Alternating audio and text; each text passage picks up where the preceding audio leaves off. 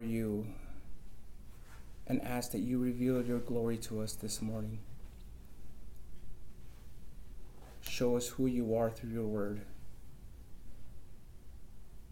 And especially right now, as we go through this passage, help us to understand the cost of following you.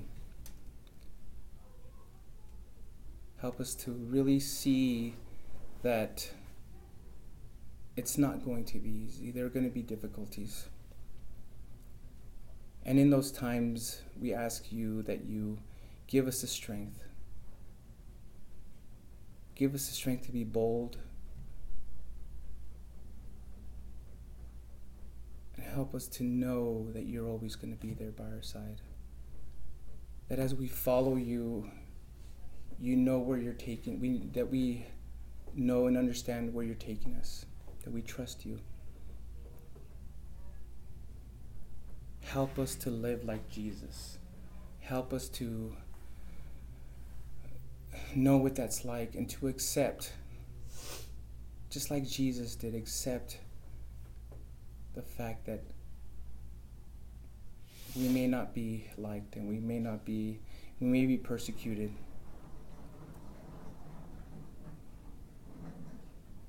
But the goal at the end, Lord, is well worth it.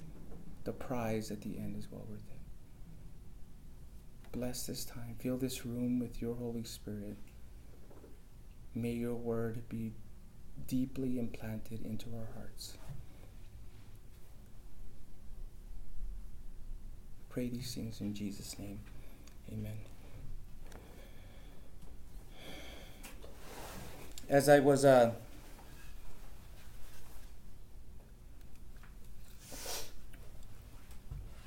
as I was preparing this message, um, one of the images is that is that picture up, Jacob? Another picture. One of the other images that came to mind um, was a picture I remember seeing back a long time ago in 2001 when I walked into my recruiter's office, my Marine Corps recruiting office. There was all kinds of posters there. I mean, even as a kid, I had all kinds of posters because that's that's something that I wanted to be. Um, I wanted t- to be a Marine. Um, but when I saw this particular poster inside the recruiter's office, I, I, I remember looking at it for a while and, and not really understanding what it meant. And I'm going to show you in just a minute. But as I was preparing this passage, and it wasn't until afterwards, here, let me actually, let me show you what it was. It wasn't until afterwards it wasn't until afterwards that I realized what it meant. And, it, and, and then as I was preparing my message, as I was thinking back of my own Christian walk, um, this had a lot more meaning to it. This poster had a lot more meaning to it. In this recruiting poster, again, it must have been back in the 70s, um, it says, We don't promise you a rose garden. And that's exactly what it was in my time as a Marines. It wasn't easy. It was challenging almost every single day. Getting up early in the morning, staying late, you know, being deployed, being, you know, going to war. It was it was difficult. Um, and it was even difficult for, for my for my family. But I understood the cost and I understood what it was what it meant and I knew that it was gonna benefit me in the long run. So was it a, you know, again, I, I would say it wasn't a rose garden. In our message today, that's essentially how it is in our Christian walk. It's not going to be easy. It's not going to be a rose garden. Jesus never promised that. Never said it was it was going to be easy. In this morning passage, we're going to be looking at four important verses that Jesus wanted everyone that followed him to know and understand. He wanted them to understand this because the more anyone, the more he, more than anyone, knew that following him wasn't going to be easy. These verses convey both a warning and a challenge for anyone, for everyone who is or desires to be a follower. That warning, a warning that the cost for following him was going to be great and the challenge that they would have to face every and it was, it was going to be a challenge that they would have to face every day of their lives. Although jesus spoke these words over 2000 years ago they're directed at us as well. Being a christian isn't always going to be a walk in the park. In fact with all the things the world is throwing at us on a daily basis and even hourly basis it's going to be more like going through an obstacle course it's to be going be like you know going you know you see those tv shows ninja warrior um, it's to be tough it's not to be easy.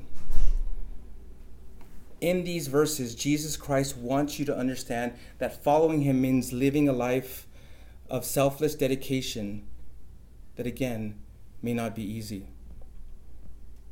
So what i intend to do this morning with this passage and even though it's just four passages i want to read it first and then look at each statement Jesus made more carefully.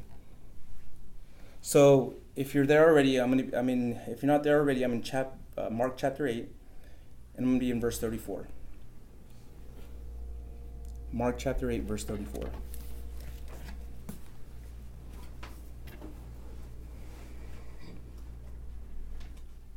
Summoning the crowd along with his disciples, he said to them, If anyone wants to be my follower, he must deny himself take up his cross and follow me.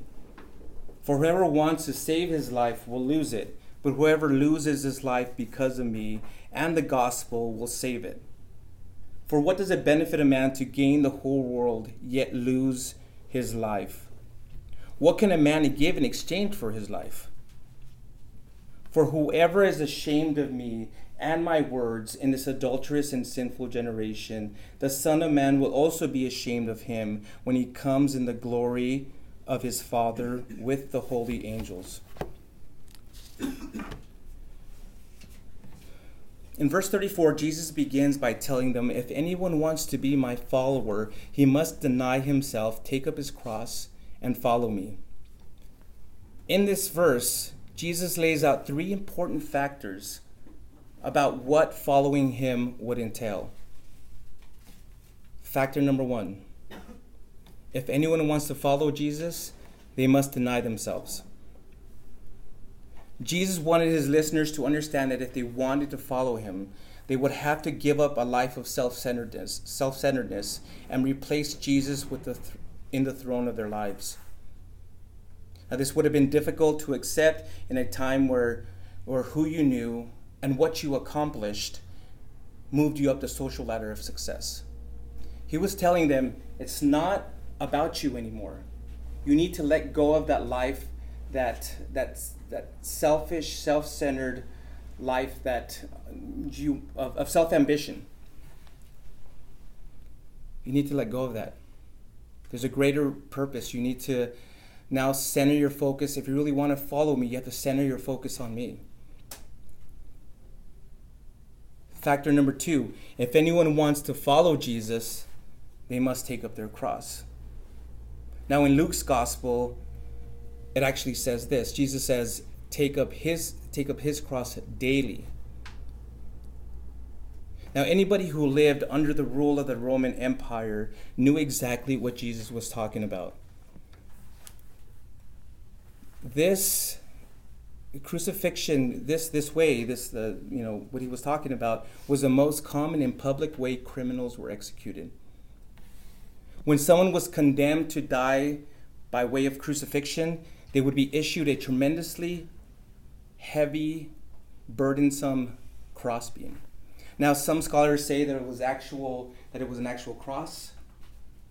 Some scholars will say that it was just a long beam that they would have to carry all the way up to all the way to their to to their destination where they would basically nail it or put it on top of another beam to make a cross out of it. Now the responsibility of carrying that cross beam belonged to no one else but that person who was about to die. So carrying that cross meant certain meant, meant certain death. It it was public. People were just knew that you were going to die. You knew you were going to die if that was your cross. There was no questions about it.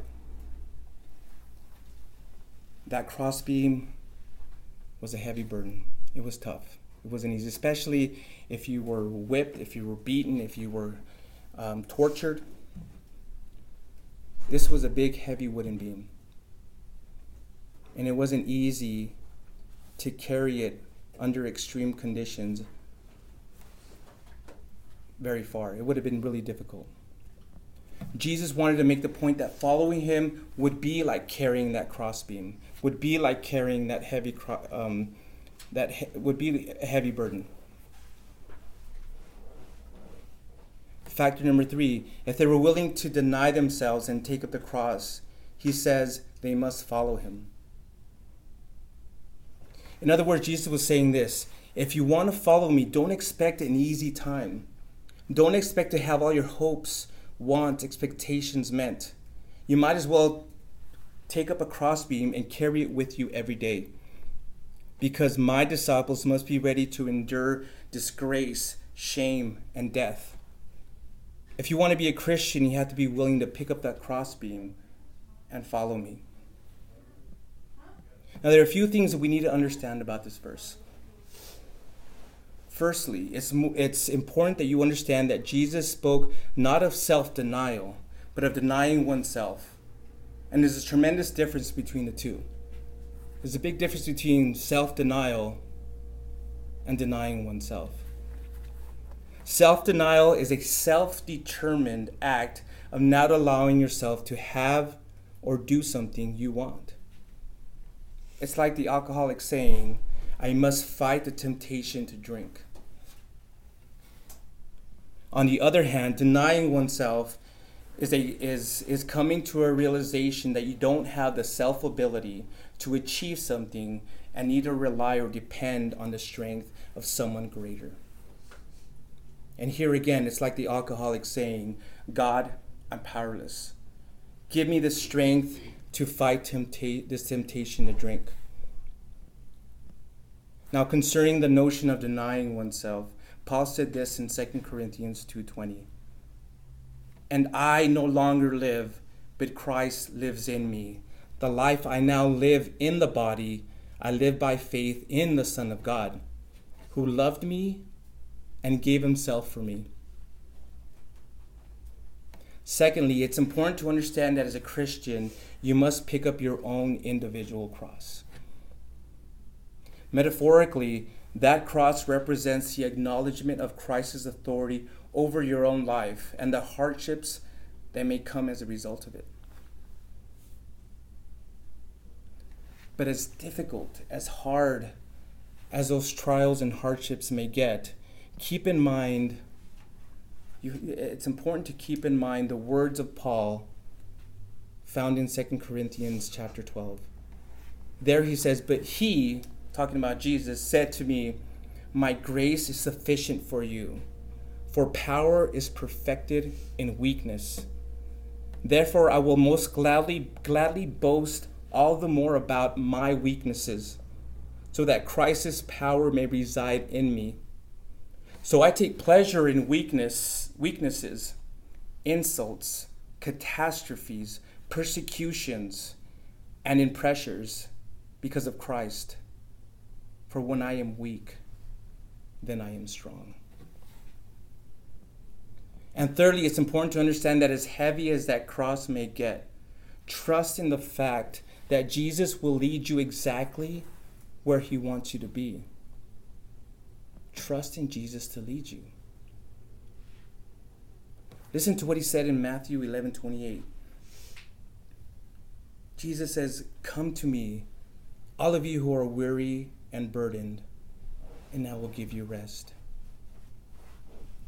He's saying, I know how heavy it gets. I know how hard life gets. I know that all these trials, all these thoughts, all these things being thrown at you, I know that it gets difficult. But just follow me, and I'm going to lead you. Trust me to lead you to that place where you're going to find that rest. And that's what it comes down to is like, are you going to follow him? Are you going to trust, pick up that cross? Are you going to pick up that cross and follow him? Following him means trusting in the fact that he knows again exactly where he's taking you. Now let's look at the next, what Jesus said next in verse 35. There he says, For whoever wants to save his life will lose it, but whoever wants to lose his life because of me and the gospel will save it. I think that we all would agree that um, life is a wonderful gift from God. I mean, if you're not in a state of, in a terrible state of mind, for the most part, you look around and you see the blessings around you, and you see the things that you have, and you say, you know what? Uh, life's good. God has blessed me. Jesus' listeners, as they were hearing this, would have also agreed as, as well. For them, as difficult as things were, or things may have been in that era, during that time, God was still an integral part of every aspect of their life even even if they weren't strictly following Jewish laws and traditions, God was still an integral part of their lives. God was still there. They knew, I mean, they they understood who God was and they understood through the scriptures, through, you know, through the Old Testament, some concept about God. For the most part, they believed in passages like Psalm 139, verses 15 and 16, that said, for it, it, for it was you who created my inward parts. You knit me together in my mother's womb. I will praise you because I have been remarkably and wonderfully made. Your works are wonderful, and I know this very well.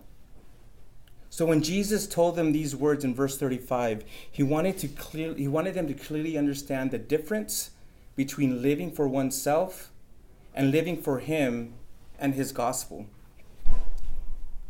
You see, when people live for themselves, their main focus is themselves. Their main focus is to gather as much stuff as they possibly can to obtain whatever means necessary to get as much as they can. Even if it means, again, climbing that corporate ladder, even if it means, you know, stepping over people, to achieve that pinnacle, that peak of success. These selfish people, the pe- people that only live for themselves, will do, will also do whatever it takes to survive. Sure, a catastrophe can happen, but for the most part, they're taking care of their interests. They, take, they want to take care of everything that they've gathered. So they'll want to live as long as they can to survive long enough to enjoy what they've gathered. Now, this kind of living may bring temporal satisfaction. It may be like, yeah, okay, I got my stuff, I got what I need, and you know, I'm, I've got my riches. It may bring temporal satisfaction, but will eventually turn into eternal misery. However, when people choose to live for Jesus and his gospel, every selfish ambition is thrown out the window and replaced with a life that may appear meaningless to many in the world. To others, doing what you do, uh, doing what we are doing right now, just studying the Bible, is, is meaningless. It's a waste of time. Why would you do that? Why would you waste, you know, that for them, it's like, why would you waste your time reading an old history book that isn't even relevant to this day? For a lot of people, again, it's like, why would anyone want to go to a third world country to preach the gospel? Why would anyone give up a life of, of success in order to live a life of, of, of poverty, in order to give to the poor. In the world standards, again, all these things may appear meaningless. Now, it may mean a life of temporal discomfort. As a Christian, yeah, it may be uncomfortable, it may be hard. But the thing is, we do this. Christians who really have a heart for Jesus do this in order to receive the promise of eternal joy and fulfillment. They're not thinking about the here and now, they're thinking about what's ahead. They know that, you know what, I may feel uncomfortable, this may be hard, I may be eating scraps, and I may just, you know, I may have to live in the you know, sleep on the floor or in a hut, or, you know, I, I, it could be a number of things.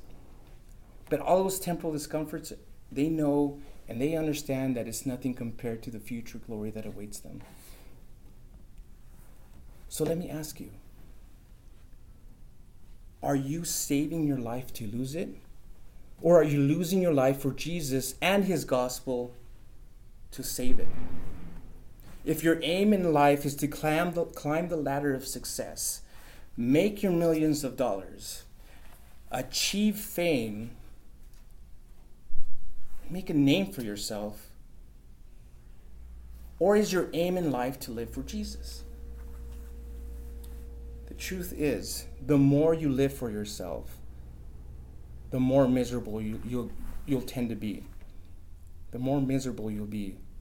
And in the end, will only result in your own destruction. Now, I'm sure you've heard of the saying, more money, more problems. It's, it's, a, it's a same, you know, saying out there, and you know, there's a rapper who, who, who, who talked about it, who rapped about it. Well, this is how Paul puts it in 1 Timothy 6. This is how Paul puts that same um, phrase, that same that saying in 1 Timothy chapter 6, verses 9 and 10. He says, But those who want to be rich fall into temptation, a trap, and many foolish and harmful desires, which plunge people into ruin and destruction. For the love of money is a, is a root of all kinds of evil. And by craving it, some people have wandered away from the faith and pierced themselves with many pains. Power, fame, and money will not save you. In fact, you will lose yourself in it. You will absolutely just lose who you are, who God created you to be in those things. Nothing but the blood of Jesus will save you. Nothing but the cross, what he did on the cross, will save you. Isaiah 53 says, But he was pierced because of our transgressions, crushed because of our iniquities. Punishment for our sin, punishment for our peace was, was on him, and we are healed by his wounds.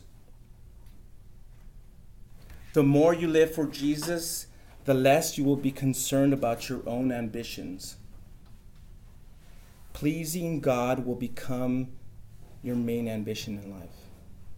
Now, I'm not saying if, you, if your goal is to be a doctor, be a lawyer, if your goal is to be, you know, um, a professional skater, whatever, whatever it may be, if that's your goal, that's fine.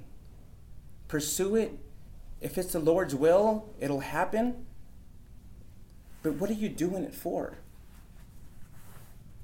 He may call you to say, you know what, I don't want, I'm to, I'm to, you know, give you this career. I'm going to make sure that you uh, successfully complete your education, that you accomplish this and that. But I don't want my, my goal for you is not for you to hoard up all this money, get all these toys for yourself, and, and live for yourself. He may call you to be a doctor or a lawyer or a skateboarder, you know, for Jesus. He may call you to say, you know what, you're going to take these gifts, these things I've given you, and you're going to take them to this certain place, or you're going to do this with, with, with it for Jesus, for my namesake, in order to advance the gospel, nor to advance the kingdom of God. Would you be ready for that? Would you be okay with that?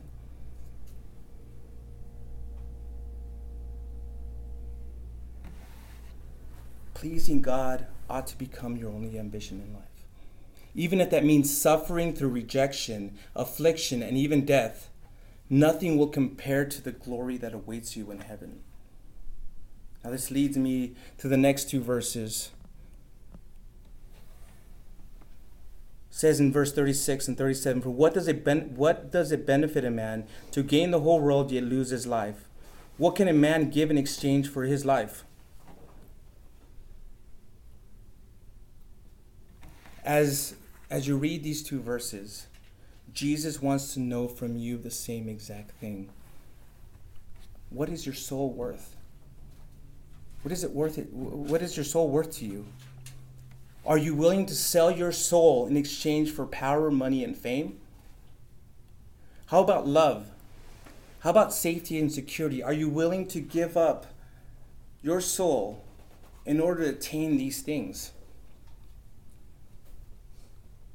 There's a story in the Bible where a young man wanted to know wanted to know what he must do to have eternal life.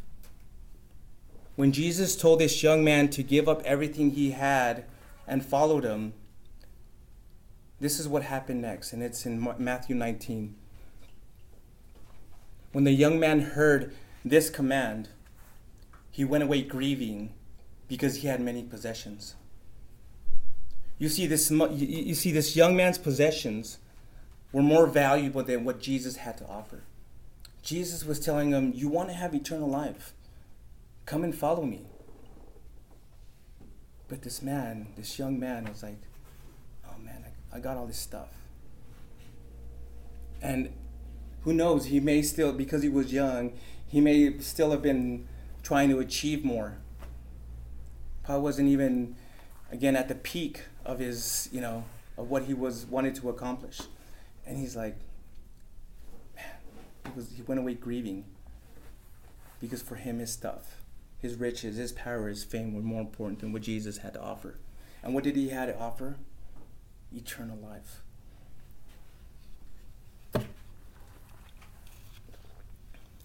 Jesus asked another man to follow him, and he too couldn't do it either. In Luke chapter 9, this is where, it's where the story is told. This young man's excuse for not taking Jesus' offer was first, let me go bury my father.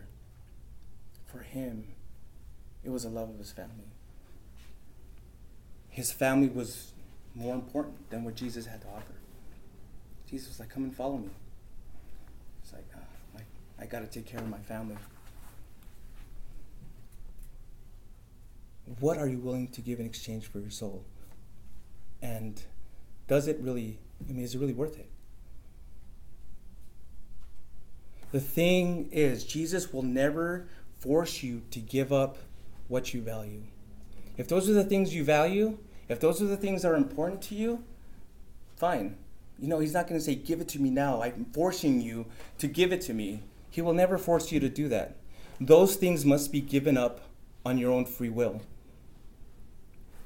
When you're forced to do something, what do you think happens?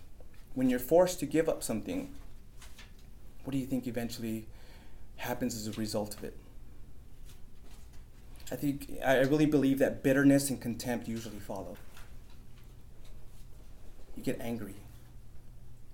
Lord, I was gonna, I was gonna be on TV. I was gonna be famous. I was gonna, you know, make my millions, and I was gonna live in a mansion, and I was gonna have my yacht, and I was gonna have my, my Bugatti, and I was gonna have, you know, whatever, you know.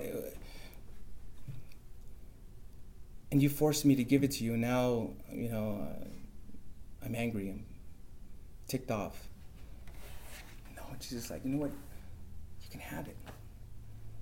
I don't want you, you know, I don't want you to be angry. I don't want you to be bitter. But when you freely see things, when you freely surrender what you value to Jesus Christ, joy and freedom usually follow. When you say, Lord, this belongs to you, my life belongs to you, my house belongs to you, my family belongs to you. Freedom and joy usually follow. Knowing again, understanding that He is God and He will take care of you. He knows what's best for you and He knows what to do with those things that you hand over to Him. This is what this verse comes down to. You may profit to the point of owning the entire world and everything in it but if gaining that profit happens at the cost of your own soul, there is no profit at all. Rather, you have sacrificed that which is supremely valuable for that which is worthless by comparison. You see, Jesus gave up his life on the cross for your soul. The, co- the cost he paid to give us eternal life was more than anything this world has to offer. So you see, for him, for Jesus, your soul, each and every single one of your souls, is valuable to him. There is no eternal benefit to gaining the world, and absolutely nothing that can be exchanged for what he died for. Nothing at all. Jesus then concludes by telling his listeners, um, telling his listeners, verse 38 For whoever is ashamed of me and my words in this adulterous and sinful generation, the Son of Man will also be ashamed of him when he comes in the glory of his Father with the holy angels. In order to understand what he's saying here, it's important to keep in mind who he's talking to. Jesus here is specifically addressing those in the crowd who sought to follow him, as well as his, as disciples. He tells them, For whoever is ashamed of me and my words in this adulterous and sinful generation, Jesus wanted his listeners to realize the dangerous consequences of having an attitude of shame and embarrassment about Jesus when they are among people who have not committed themselves to Jesus as Savior. Now, these are the people that he mentions that uh, mentions here, the adulterous and sinful generation. It's that attitude of saying, you know what, I know I'm a Christian. I know that I'm a believer, but I'm ashamed of embarrassed. I'm ashamed, I'm ashamed and embarrassed among all my friends, among all my coworkers, among you know everyone I know, because they're gonna laugh at me and they're gonna they're gonna say things about me.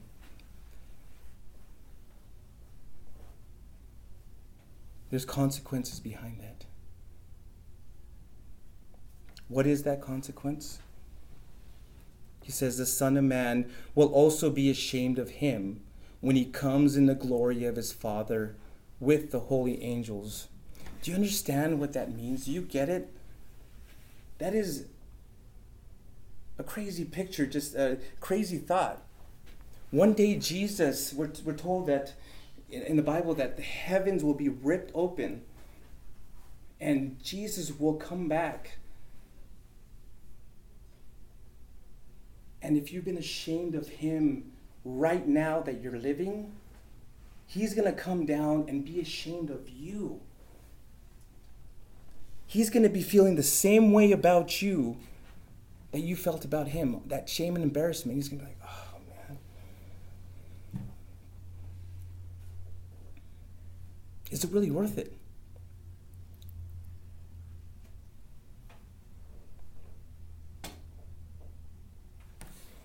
You know, one of the most um, one of the most painful memories I have as a teenager was the day I got on a public bus and pretended not to know that my dad was on there. I was on my way home. I think I was coming home from school. And my dad, you know, uh, he never he never really dressed nice. You know, he almost looked homeless. You know, he, he, he kept himself, he was unkept, you know, never really took care of his beard. If you saw him out on the street, you probably would think he was a homeless man. And I was embarrassed by that as a teenager growing up. I was ashamed of that. So one day I got on this bus and I saw him sitting there and he was reading the paper like this. And I knew it was him.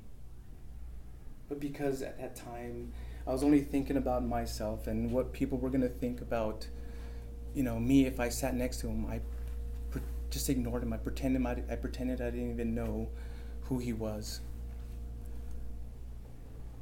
And I sat at the other end of the bus. It's painful now when I think back because I realize now how much I love my dad and how proud I want him to be of me. How I want him to say, Yeah, that's my son.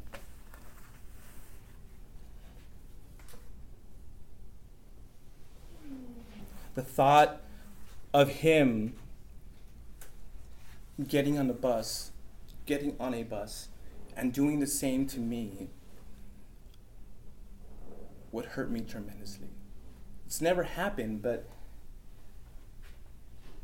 but the thought of it, of what I did that day, if he was to do that to me, it hurts me tremendously. Or even if it was one of my kids, if they were to do that to me, wow, it just, you know, I don't know. I, I, I don't know if he knew that I was there. I don't know if he, you know, he never said anything. I never said anything to this day. But it just, it would be tough. Again, if he was to do that, if one of my kids would do that, it would, it would hurt me extremely. It would just be painful. I probably would, I probably would cry for days. So now, I think about that. Every time, as I okay, so as I think about that, every time I'm in a situa- in a situation where I feel tempted to hide my faith in Jesus Christ, I go back to that day on that bus and remember how horrible I felt.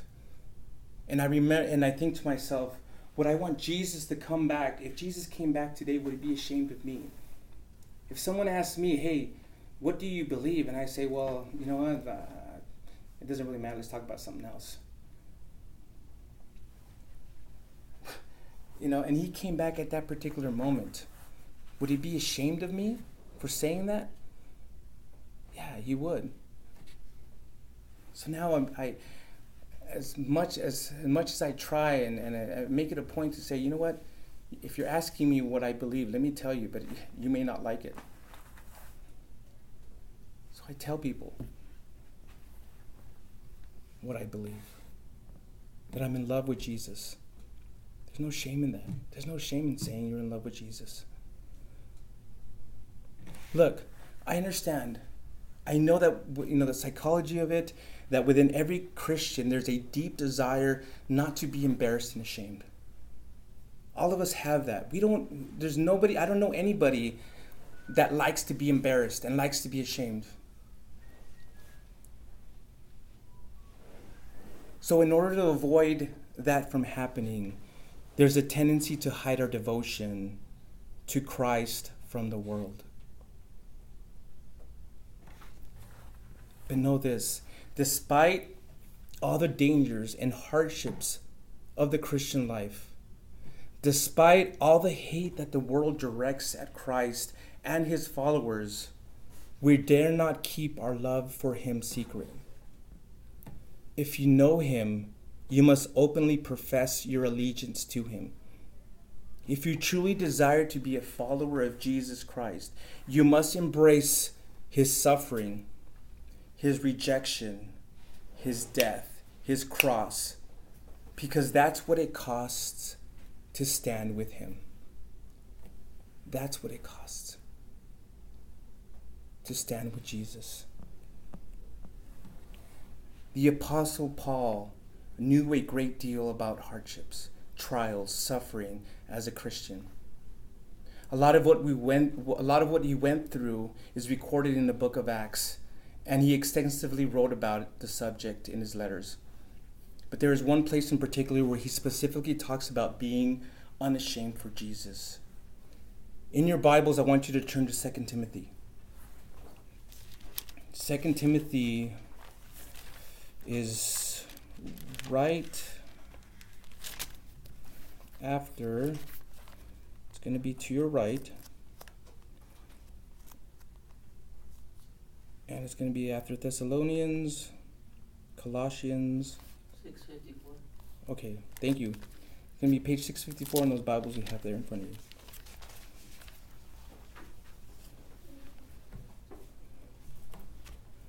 Let me read, let me read to you what, what Paul wrote to Timothy. He says in 2 Timothy chapter 1 verse 8, "So do not be ashamed of the testimony about our Lord or of me as his prisoner. Instead, share in the suffering for the gospel, relying on the power of God. He has saved us and called us with a holy calling, with a holy calling, not according to our works, but according to his own purpose and grace, which was given to us in Christ Jesus before time began. This has now made this has now been made evident through the appearing of our Savior Christ Jesus, who has abolished death and has brought life and immortality to light through the gospel. For this is the gospel I was appointed a herald, apostle, and teacher.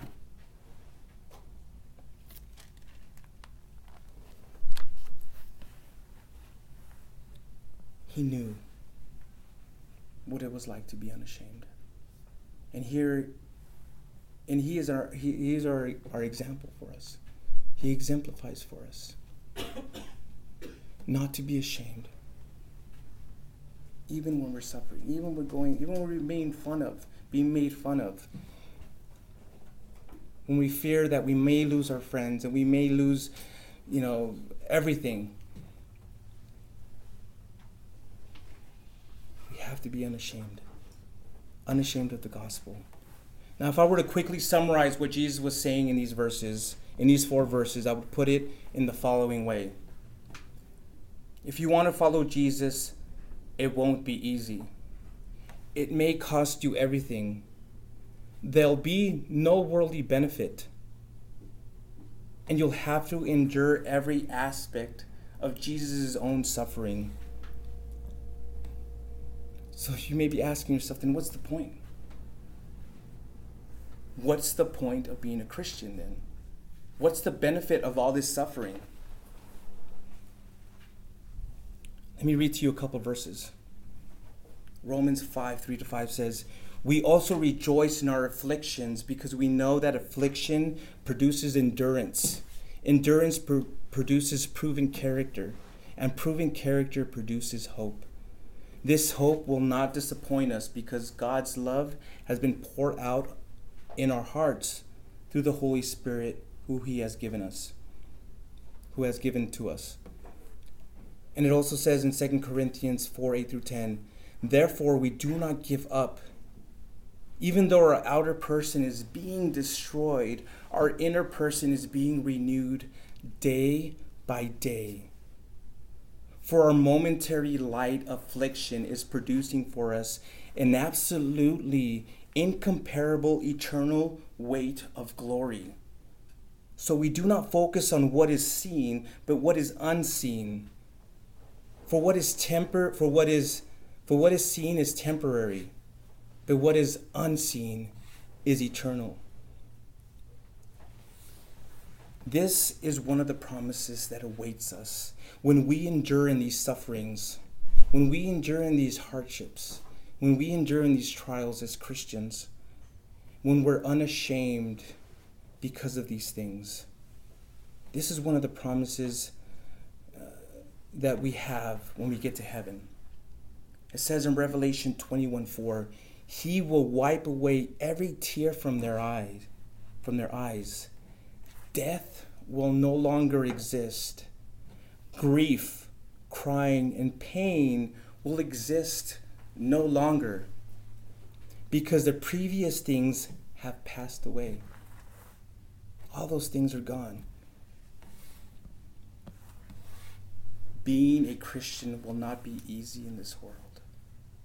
But on that day, when you come face to face with Jesus Christ, every trial, every hardship you endured will fade into obscurity. All that stuff won't matter. Do you understand? Do you understand what these four verses are saying? It is. It's gonna it's gonna cost you. But are you willing to pay the price for him, for Jesus, who died on the cross for you? Let's pray. Lord Heavenly Father, we do. We thank you for this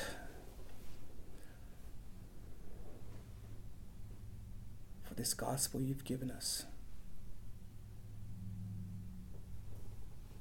For giving us your Son, Jesus Christ, to die on the cross for our sins.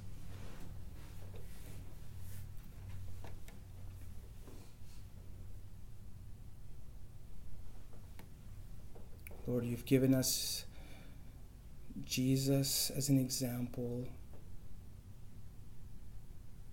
that it's not going to be easy. Lord, if we don't understand that, help us to, Lord. If we've been in the closet, if we've been hiding our faith, if we've just been ashamed, forgive us.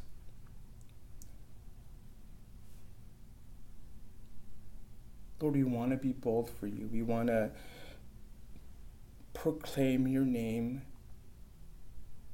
to everyone we come across. If not verbally proclaim it, but eh, if not verbally proclaim it, Lord, we ask that just our lives may just exude the gospel. That we may just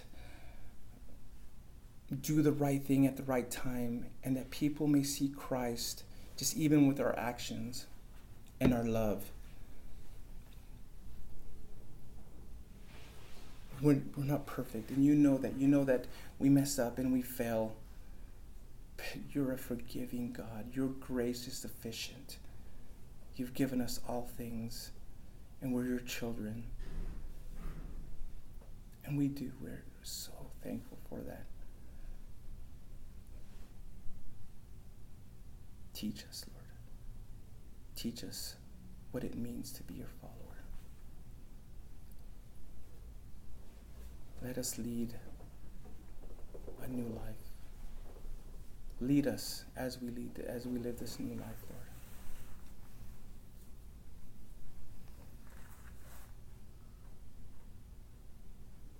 If you've never accepted Jesus, just cry out in the quietness of your heart. Lord, forgive me. I'm a sinner. I surrender my life over to you. I believe that you died on the cross for my sins. I believe Jesus is Lord. Thank you for forgiving me. And as difficult as life may get, help me to follow you. Pour your Holy Spirit upon me so that I may follow you wherever you go.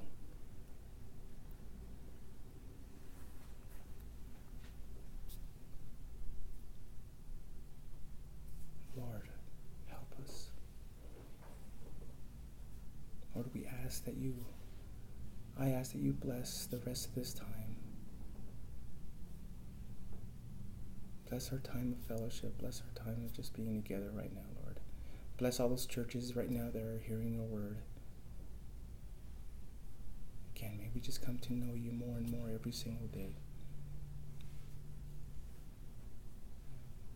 Lead us and guide us as we continue throughout the rest of the week. We pray these things in Jesus' name. Amen.